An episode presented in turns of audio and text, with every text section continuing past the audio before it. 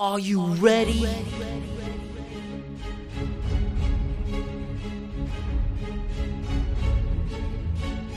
Hello and welcome to another episode of the Around the CFL podcast. Anthony here with you once again, and we've got a big show for you today. Hamilton Tiger Cats star defensive back Stavros Katsantonis is here, and we chat about his career so far and his breakout 2023 season. Before we get to that though, let's check in on some news.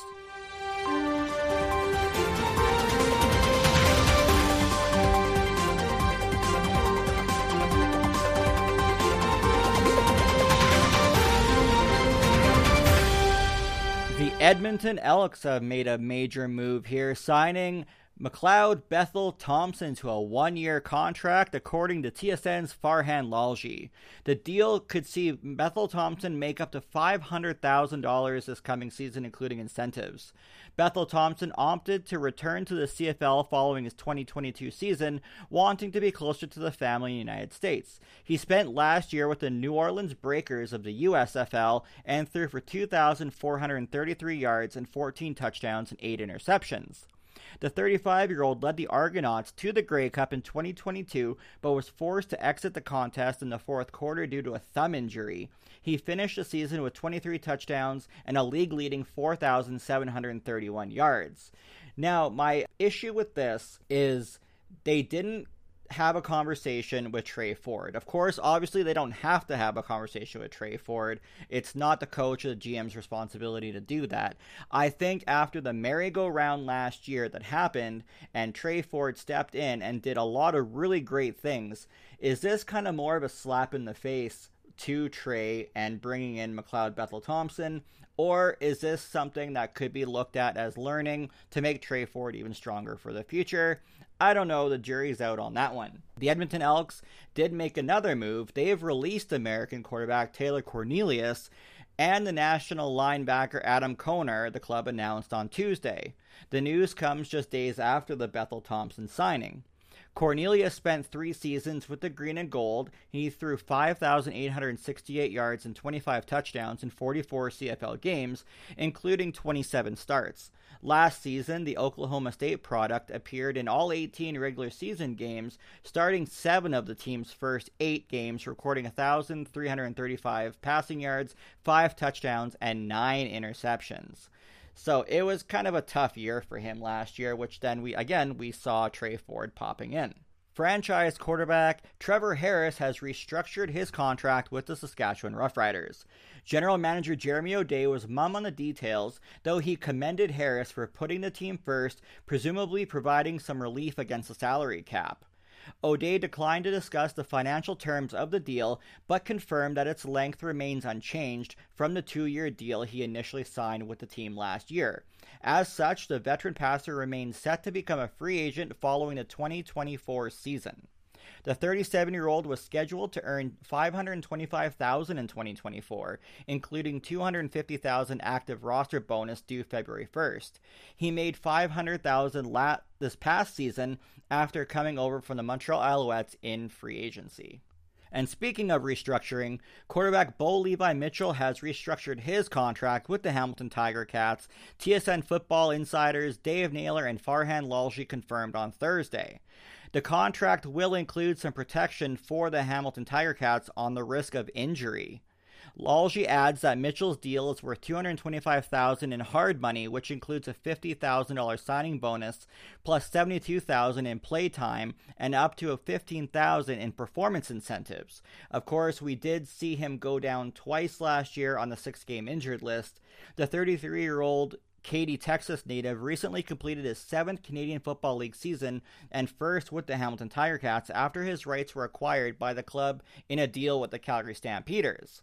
Mitchell, who had, like I said, two stints on the six game injured list with the Ticats, and it limited him to six regular season appearances, he threw for only 1,031 yards, six touchdowns, and 10 interceptions in those outings. And finally, in the news, Calgary Stampeders general manager and head coach Dave Dickenson said that the recent merger between the XFL and USFL will make his general manager duties easier in terms of acquiring talent.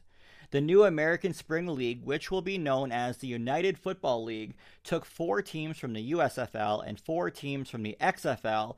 Each league previously had eight teams for a combined total of 16. Dickenson believes that there are a lot of reasons as to why players are choosing to play in the CFL rather than the UFL. The Stampeders will kick off their season in 2024, June 7th, when they host the Hamilton Tiger Cats and Bo Levi Mitchell. We will be right back, and we are going to have our sit down with defensive back Stavros Katsantonis. Today's guest is a huge part of the Ticats defense. Originally from Bakersfield, California, he's a Vanier Cup champion in 2015. He is the Bruce Coulter Award for Best Defensive Player in 2015 as well. Three time first team All Canadian. From the Hamilton Tiger Cats, defensive back Stavros Katsantonis, welcome. How's it going? Thanks for having me on. Thanks for coming. Before we get started, um, big congratulations. You had a big extension recently. How does it feel to be staying with the Ticats for another two years? Yeah, definitely. I think uh, I really couldn't be more excited to be back with the team, especially, I mean, being the team that that drafted me. Um, you know, ultimately just being an awesome place in Hamilton. Um, you know, I really love the culture there. That's um, you know, been established by Coach O and now by uh, Coach Milanovich stepping in now.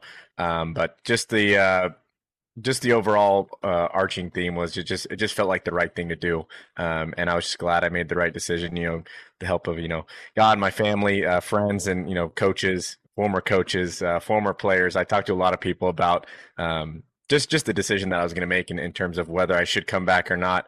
Um, and I think ultimately I made the the best decision for myself and my family. So I'm just super excited to be back in the black and gold did they start talking to you right after the season? Like when did the contract talk start? Oh man, these I mean these go way back to actually before the season. Uh, you know, there was talks of extending me, um, but it just wasn't the right time for me personally yet. Um, you know, I just kind of wanted to see how the season went. Uh, you know, at that time I was just mainly playing special teams and had kind of seen the field defensively in some you know nickel and dime packages. So um, it was actually going on all throughout the season. And then when I kind of got my start, got my touchdown, uh, things really started to to heat up uh, you know, so to speak. So it was really a, an ongoing process from basically about, I would say, you know, March or April, um, all the way down until, you know, the day I signed, which was, uh, you know, a few weeks, a few weeks ago back in December. But yeah, my, my agent was hard at work for me and I definitely really appreciate all the work he did for me. And, uh, uh I think we just made the right decision in coming back to Hamilton. We're going to talk about this past season here in a little bit. But first of all, what was it like growing up and playing football in California? Oh man, um, yeah, it's I, I still think the best athletes come out of California. I know a lot of a lot of guys from other states and other countries have uh, you know might have a bone to pick with that one, but no, yeah, it was uh, it was an awesome experience. Uh, like I said, I was born and raised in Bakersfield, California. Um, you know, grew up playing. I didn't start playing, playing football until I was like 13 years old. Um, was when I started playing like tackle football um, in a like a youth organization and then from there, I think that was about grade seven or eight. And then from there, played in high school. And then, uh, yeah, just just being able to develop with guys, uh, you know, that were like minded like me that wanted to go play at the next level. Um, you got a bunch of guys like that in California, and I was, you know, fortunate enough to play with fortunate enough to play with guys like uh, Jordan Love, you know, the the Green Bay Packers quarterback, um, who's doing phenomenal right now, um, and then Chris Barnes, who's uh, with the Arizona Cardinals right now, been in the NFL for a while. Um, you know, just just just to name those two guys right there. But there's countless D1 athletes that I played with, uh, both on my team and that were in my city, um, and just a real testament to Bakersfield in terms of the guys that they put out uh, each year. And uh, you're you're you're seeing that year after. I think we have, we have another Bakersfield guy on the Ticats now too. So um, it's been good to uh, just just see that connection, you know, kind of rekindle in the CFL with more and more guys coming up here. And you you have a other Canadian tie as well. Your father played U Sport, did he not? Yeah, so he played for the University of Calgary back in the late '80s, and he also played in the CJFL um, for the Edmonton Wildcats uh, prior to that. So yeah, has a, definitely a rich history in uh, in Canada. Obviously born and raised there, um, and then making the trip on down to Bakersfield Junior College. Um, and, and, playing football down there. That's kind of how he met my mom and, and how I ended up there. Um, but he ended up back in Cal. He went from the Wildcats to Bakersfield College, back to the University of Calgary, and then back to Bakersfield. Um, you know, where my mom started a family and, and started a restaurant business. That's awesome. So, coming out of high school, how did the opportunity with UBC come about? Yeah, so that was uh it was really towards the end of my uh, my senior year of high school, and I, am sure you know a lot of people know kind of the recruiting process really starts for most kids. Like it's usually when you're a junior. I mean, depending on how special you are, can start as early as you know. You're seeing nowadays, kids are getting offers and they're in you know eighth grade, seventh grade. Um, but for me you know, I, I kind of had just planned on walking in, walking on at the University of Washington um, up in Seattle. Uh, didn't really have too many. Uh, I didn't have any. I didn't have any offers coming out of high school um, to any D1 programs or D1 AA's. Had plenty of walk-on offers. Um, you know, a few D2 and, and NAIA offers, but uh, ultimately, you know, in about January, February, um, when I was getting to graduate in the you know preceding May, uh, my dad was like, "Hey, like, do you ever think about playing up in Canada or anything like that. Like, and I was like, I really didn't like think much of it. I kind of more or less just brushed off. But my dad had sent my high school tape uh, up to uh, UBC and the University of Calgary. Obviously, he kept tabs on University of Calgary and, and, Coach Nill moving over to UBC. So he sent my film to both places, and uh, you know we got interest from both teams. Um, and then you know ultimately for me personally, I just I really fell in love with the UBC's campus um, up there in Point Grey, and I was just like, oh, I I got to go to school here. Uh, and and being offered a scholarship, I just you know I was like, I got to take the money and uh, you know further further my education without getting into a huge heaping pile of uh, student loan debts. Um, and, and, you know, what better place to go than the University of British Columbia, one of the top ranked, uh, you know, schools in the in the world. So, uh, yeah, it was really a, a, true true testament to my dad doing all the work for me there, um, and then getting up to UBC and never never really understood Canadian football um, or the rules or anything like that. I kind of just did like a crash course on Wikipedia, like before I was coming up, uh, you know, for for I guess fall training camp, and just was like trying to learn everything I could. And even that doesn't do enough. I know a lot of American guys know the same thing. It's like you really gotta be in it uh, and experience it because it's not it's not anything like uh, you know the U.S. game in terms of like just different scenarios that play out the 12 men the waggle they're just it's just a way faster game uh, wider field you got to be better conditioned um, and and you got to be fast to play the game so um, yeah no it's been it's been a long journey to get to this point do you find it more difficult for someone in a defensive back position to go from American to Canadian? Like you said, there's the waggle and some other things like that. So, you know, in Canada, we think it's minor detail, but coming mm. from. American football, is that something that, especially in your position, is very difficult to kind of get a grasp on at first? Oh yeah, hundred percent. And I hear countless of my uh, my American teammates who come up and say the same thing, who've never played the game before. Um, but for me personally, I, I always thought when I was going to come up to UBC, like I was going to, you know, be the best player and and be you know the hot shot right off the bat. And uh, I, I got like huge awakening, like kind of my first first day at training camp. Like they had they had me playing field corner when I first came up. Um, because we had Taylor Loeffler playing free safety for us. So um, I was just kind of, you know, getting in where I could fit in, you know, the, the rookie guy, uh, you know, just trying to do my part. But uh, just covering the waggle, I think I was covering Trivel Pinto uh, and Marcus Davis a couple times. Guys like that, like with crazy speed um, and covering the waggle and just being like, just remembering, like, man, uh, this is like not what I remember. Just like I'm pretty sure I called home or something like that, or or just like called called my girlfriend at the time, uh, who's my wife now, and just was like, I like I feel so out of place here. I don't know what's going on. Like I'm not I'm not used to like not being you know one of the best players on the team. So it definitely took um, you know some time of of just learning the game and, and getting you know more reps under my belt, and that that kind of showed as the season progressed when I finally kind of got my start um, and just kind of ran away from it uh, with it. Coach Nill was on the podcast recently and we talked about his type of program. What was it like to play for Coach Nill and how did he help you get more amalgamated to the Canadian game?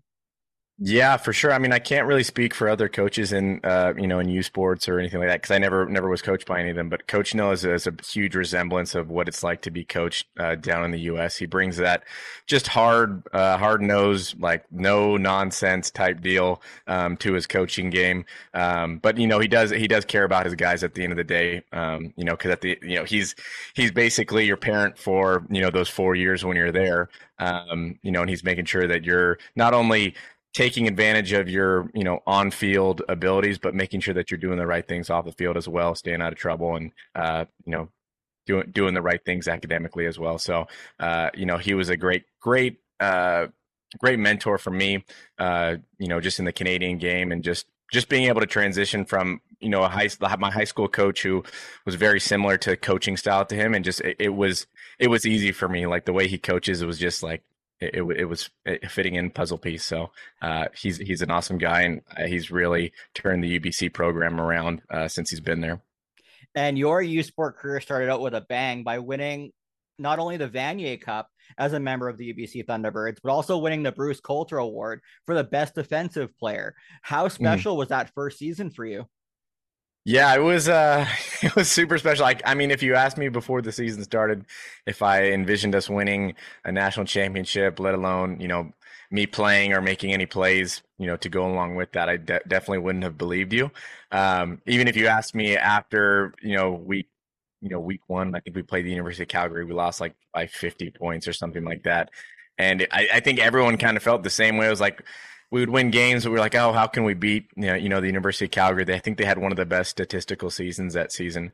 Um, you know, with Andrew Buckley, Rashaun Simonise, Mercer Timmis. Um, you know, there's countless CFL guys that were on that team, um, and they set a lot of records.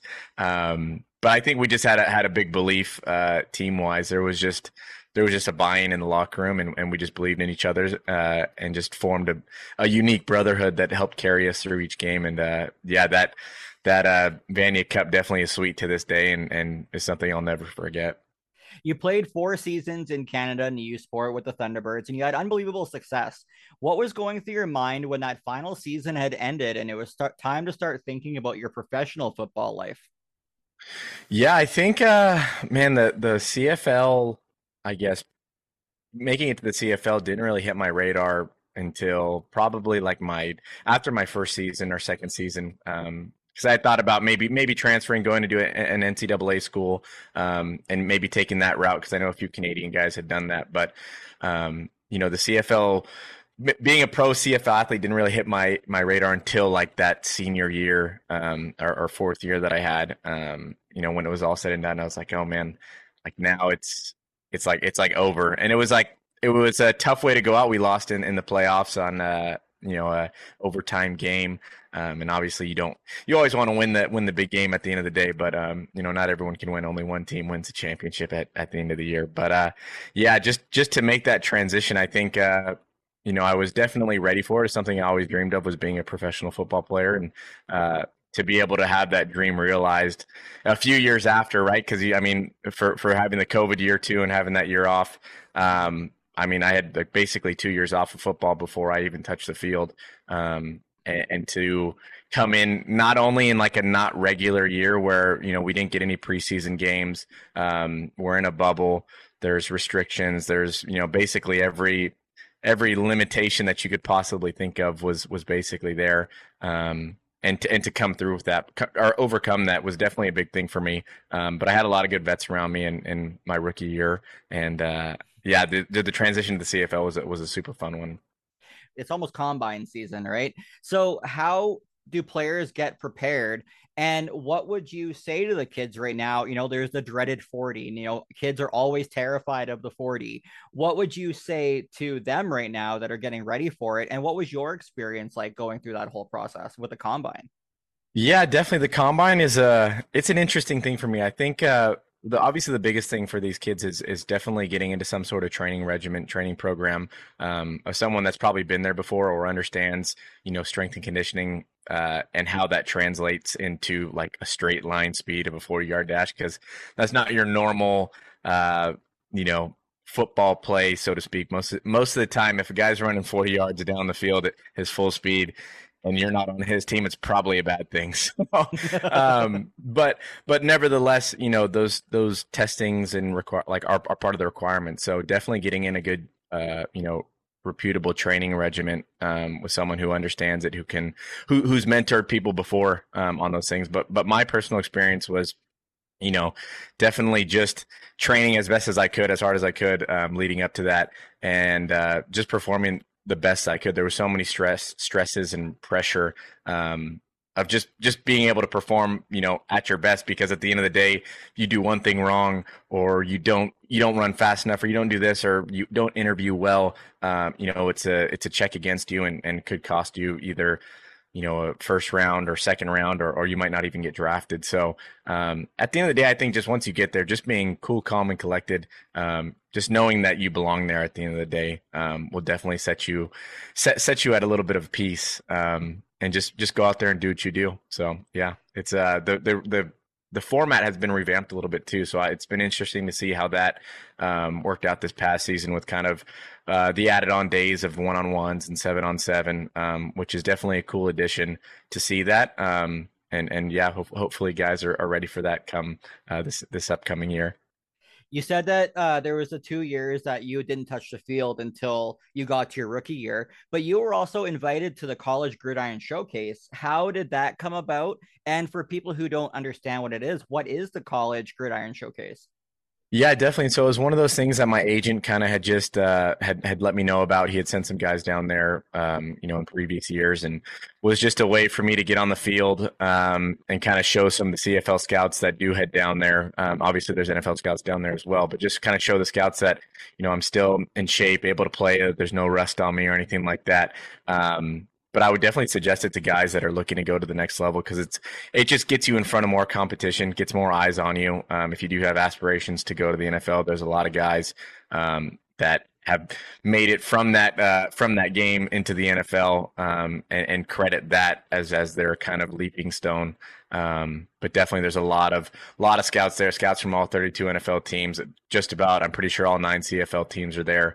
Um, and being being able to interview with those guys there as well, um, and just you know show that just show them that I was that I was ready to play. Um, I think that definitely helped for my uh, my, my, draft class, and uh, unfortunately wasn't able to play that season because of COVID. But um, definitely definitely would suggest it to anyone that's looking at it um, in the future. So the draft class, you went fourth round, 36th overall. So when you hear in Canada the fourth round, people are like, oh, but it was 36th overall. There's only nine teams. So it's actually not bad at all.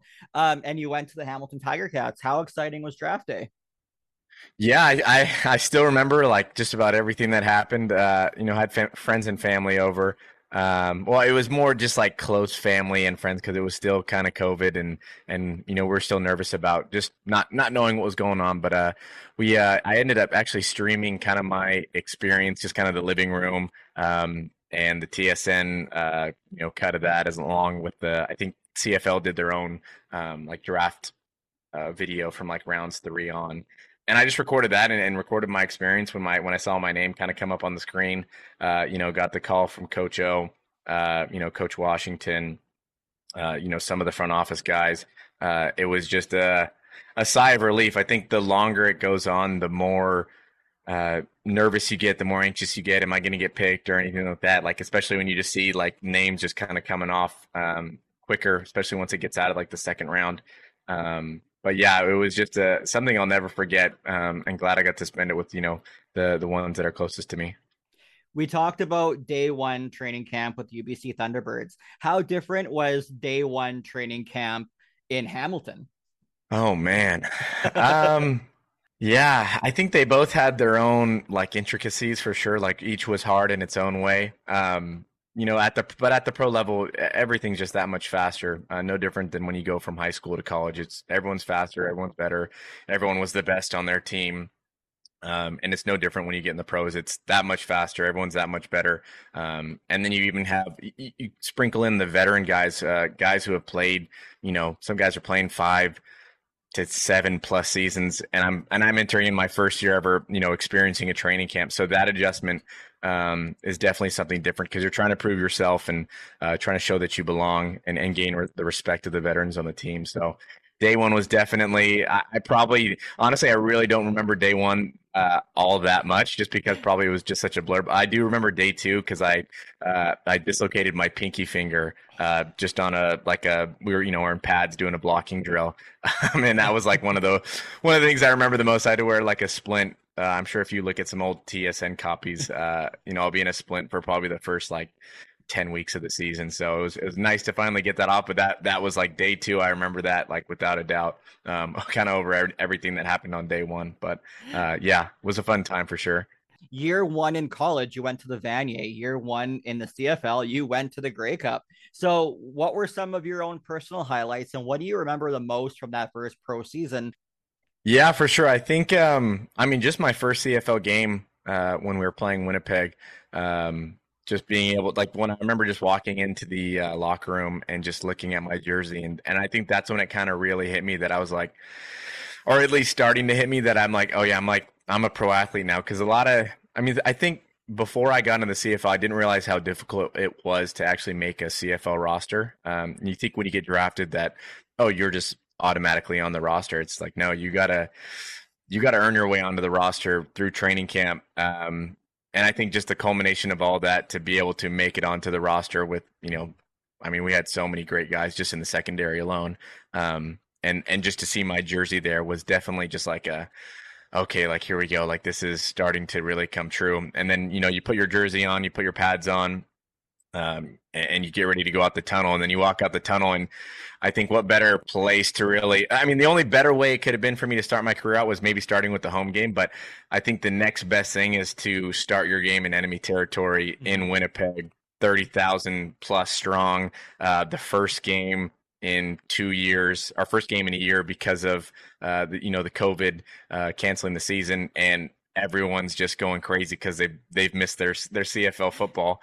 Um, and I was on like the first kickoff, uh, you know, of the first game since uh, since COVID had happened. So I just remember running down on that and just being like, like, oh man, like this was just such a such a rush to do that. Um, and it's something definitely I'll, I'll never forget. And then kind of moving on from that was the next week. Um, in Saskatchewan, I think Mike Daly had kind of gone down with a with an injury, and uh, you know, I was kind of the next man up and and uh, was able to just seamlessly transition. I mean, that was early in the first quarter. I didn't think I was going to play like that soon in my CFL career, but uh, you know, you always got to be ready when your when your time comes. And I think I definitely, you know, showed that I was ready to play at that level, and you know, got a lot of kudos from the coaching staff and um, you know players and stuff like that post game of of how I did. So um, that definitely built a little bit of confidence, and then just kept going throughout the season. Was in on some some dime packages, um, you know, on the second and long, and uh, you know, just just kept kept putting my head down, uh, you know, working because I knew my my shot would come,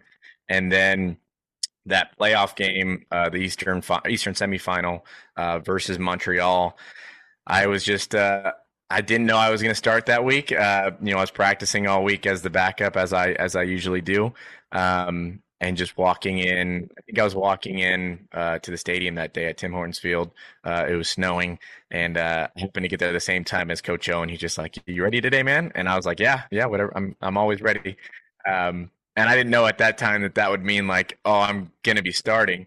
Um, and then kind of about like an hour before kickoff, they kind of come up to me and they're like, "Hey, you know, uh, Ciante Evans can't go. Like, you got to start. Uh, you're playing safety. You know, Tunde's moving over to field half, and uh, like let's go win this game. So uh, it, it, was just uh, that was definitely a surreal experience there um, in that game in that uh, playoff environment. Something something I want again. I'd love to have another home playoff game uh, in front of our fans because they're just they're so awesome each week. Um, but that game that game in particular was definitely special with just the snow uh, sellout crowd being able to make my first interception in the CFL um, that game and just overall, just knowing that the guys around me believed in me to get the job done. Um, I think that's one of the things that can kind of go unseen when you're kind of thrust into a position that you're not necessarily that you not necessarily haven't been in, um, but just knowing that the guys around you believe in you um, and know that you can make the plays that that you're capable of making. So uh, that game was definitely one that you know I'll never forget that one you paid your dues through your first two seasons, right? You played, like I said, a lot of dime packages, a lot of special teams. 2023 was the breakout year for the Bakersfield Bandit. 18 games, 54 defensive tackles, two special teams tackles, two sacks, two forced fumbles, five picks, and your first career touchdown, which came in week six against the Edmonton Elks. Walk through how that pick six developed.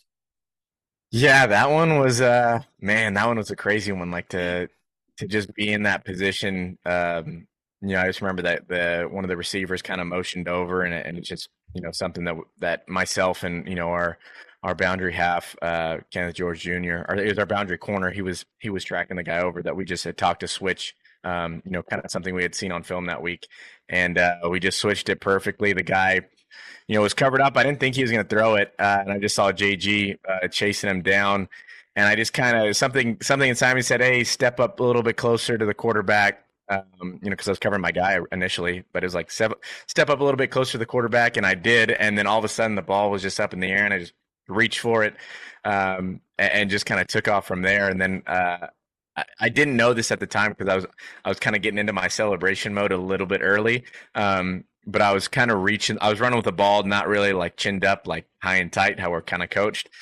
um, I was kind of getting into my Deion Sanders mode a little bit, but uh, it just so happened when I moved the ball from my right hand to my left hand to kind of, I was going to reach it out as like as if I'm like you know celebrating.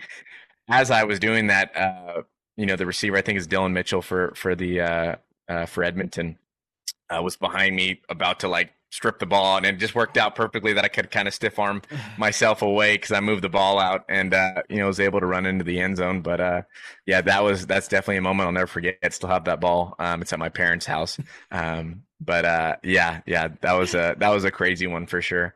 And At the least- commentary on that was definitely superb for sure. At least you can admit that you did what you shouldn't have done and you did what your coach not to do. Yeah, yeah. I think when we had the meeting uh, that whatever following Monday or team meeting, uh, there was definitely a lot of chuckles from uh, the players after Coach O said like just just just tuck the ball away.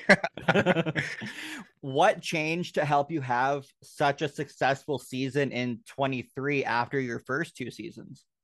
Uh yeah, I think a lot of it was just, you know, just timing, right? Like the the CFL and, and any organization or any any game that you play or, or job or anything, a lot of it just has to do with timing. Sometimes it's just, you know, there's I mean, when you're when you're on a team that at least my rookie year when I come in that has uh, guys like Mike Daly, Tunde Adeleke um, in front of you, and even Courtney Stephen, um, who was on the roster, you know, leading into the season, he retired previous to that. But when you have guys like that who have played, you know, a long time in the CFL, have have not only just played but have played very well um, and at high levels, it's uh, it's it's tough to get on the field, right? There's only so many positions uh, especially in the secondary to get on. So just more or less just being able to be on the field, um, you know, every single down definitely helps. Um, but there are growing pains that come with that, um, you know, because even in those first two years, I only played.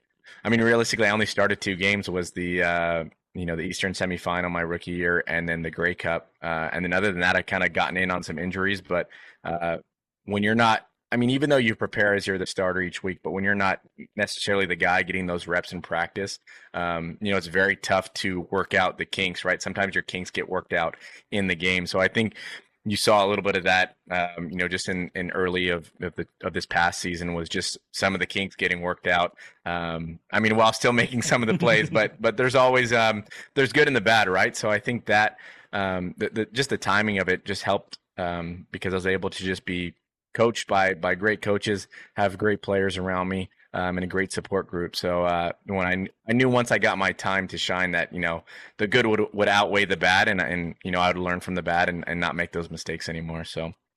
And you know, you touch a lot about you know the support, the locker room. Like you see, you just seem like a locker room guy, obviously, and that's a great thing to be. Who do you look to in that locker room as that mentor for you?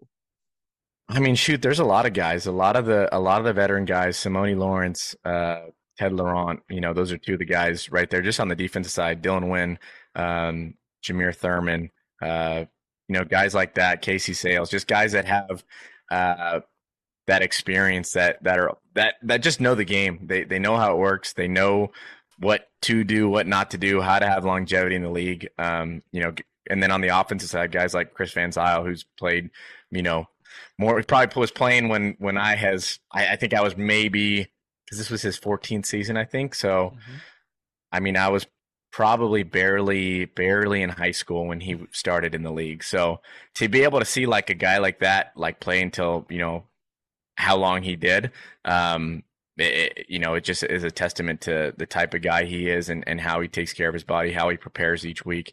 Um, so definitely guys like that. Um, you know, Jeremiah Masoli, uh, Dane Evans. Like I can go go down the mm-hmm. list. Uh, Cariel Brooks, uh, Jumal Rolle, um, Ciante Evans. Like there's just so many guys that were just just influential in my game and, and how I modeled, um, you know, how to be a pro after. Because all those guys, are that type of guy. Like they're they're just pros. Um, they know how to show up to work every day, show up early, leave late, um, do all the little things right. So um, if there is any advice to take out of that, definitely get get yourself at any level a veteran guy that that uh, just does things the right way um, and has success on the field, and figure out why why that is, and uh, you know just just follow along that because there's a blueprint for everything.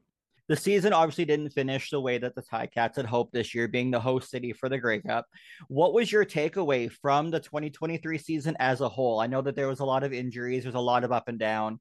There was a lot of, I guess, was there a lot of pressure on you guys from the very beginning of the year with all the free agency moves that the Ticats did prior and then being the host city? Was there a lot of pressure put on you guys as players? And then what was your takeaway from the season?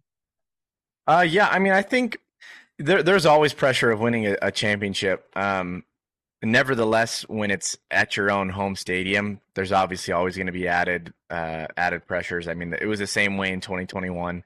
We knew, uh, you know, the Grey Cup was going to be there, and and we knew like we had to be in it, um, no matter what. So that was the same focus this year. Uh, I don't think if, if you ask anyone in the locker room, I don't think anyone didn't believe that we couldn't, uh, you know, make the run, make it all the way there. Um, but you know, at the at the end of the day, it's it's football, right? There's one team has to lose and one team has to win. So, uh, I mean, you saw that with this this past Grey Cup with Montreal and Winnipeg. It's unfortunately one team's got to win, one team's got to lose. So, uh, and and there's nine teams. I mean, the NFL there's 32 teams, one team wins, and you know, there's yeah. that that's just how it works. So, yeah, it was definitely disappointing to not be able to, you know, one play in front of our home fans uh, for a home playoff game, and then two, not be able to make uh, make it work for that Grey Cup game to to be able to come home for them. But uh, you know, it's something something we're still working on, right? Every day. I mean, it's something I think about every day. Is like, okay, how can I win, or how can we win? You know, you know, this upcoming season. Like, what what can we do better? Um, and I know everyone else on the not only as a player but on the staff is thinking the same thing, um, which is obviously what you'll see in free agency when guys start to get signed because I mean each team thinks that they have the guy that you know is going to get them over uh, the hump to to lift the lift the cup. So uh, it's really anyone's game once once the season starts. I think like Montreal was probably the the least favorite team to win the Grey Cup um, this time last year when you know odds started coming out and things like that. So at the end of the day, it's whoever's you know the most healthiest number one. Uh, and number two, the most tightly knit, uh, you know, group in terms of, uh, you know, a brotherhood within the locker room. I think that that goes a long way. And and the the championship teams I've been a part of, um, that's been at the forefront. It's been, you know, not yeah, the, the coaches have been great on the teams that I've been on, but at the end of the day, it's been the the players and the buy-in around. Um, you know, every single guy knows like what their job is, what their role is, um, has a belief in each other that supersedes, you know, other teams, uh, you know, greatnesses or, or things like that. So, um, definitely looking forward to this this upcoming season and and looking forward to hoisting the cup uh, in BC you mentioned buy-in, and that's a great segue into my next point here. So there's been some changes happening, especially you know on the field. Coach O, Orlando Steinauer, is leaving the bench and handing the reins over to Scott Milanovich. What do you see the team looking like this year with that buy-in, and and has it already started?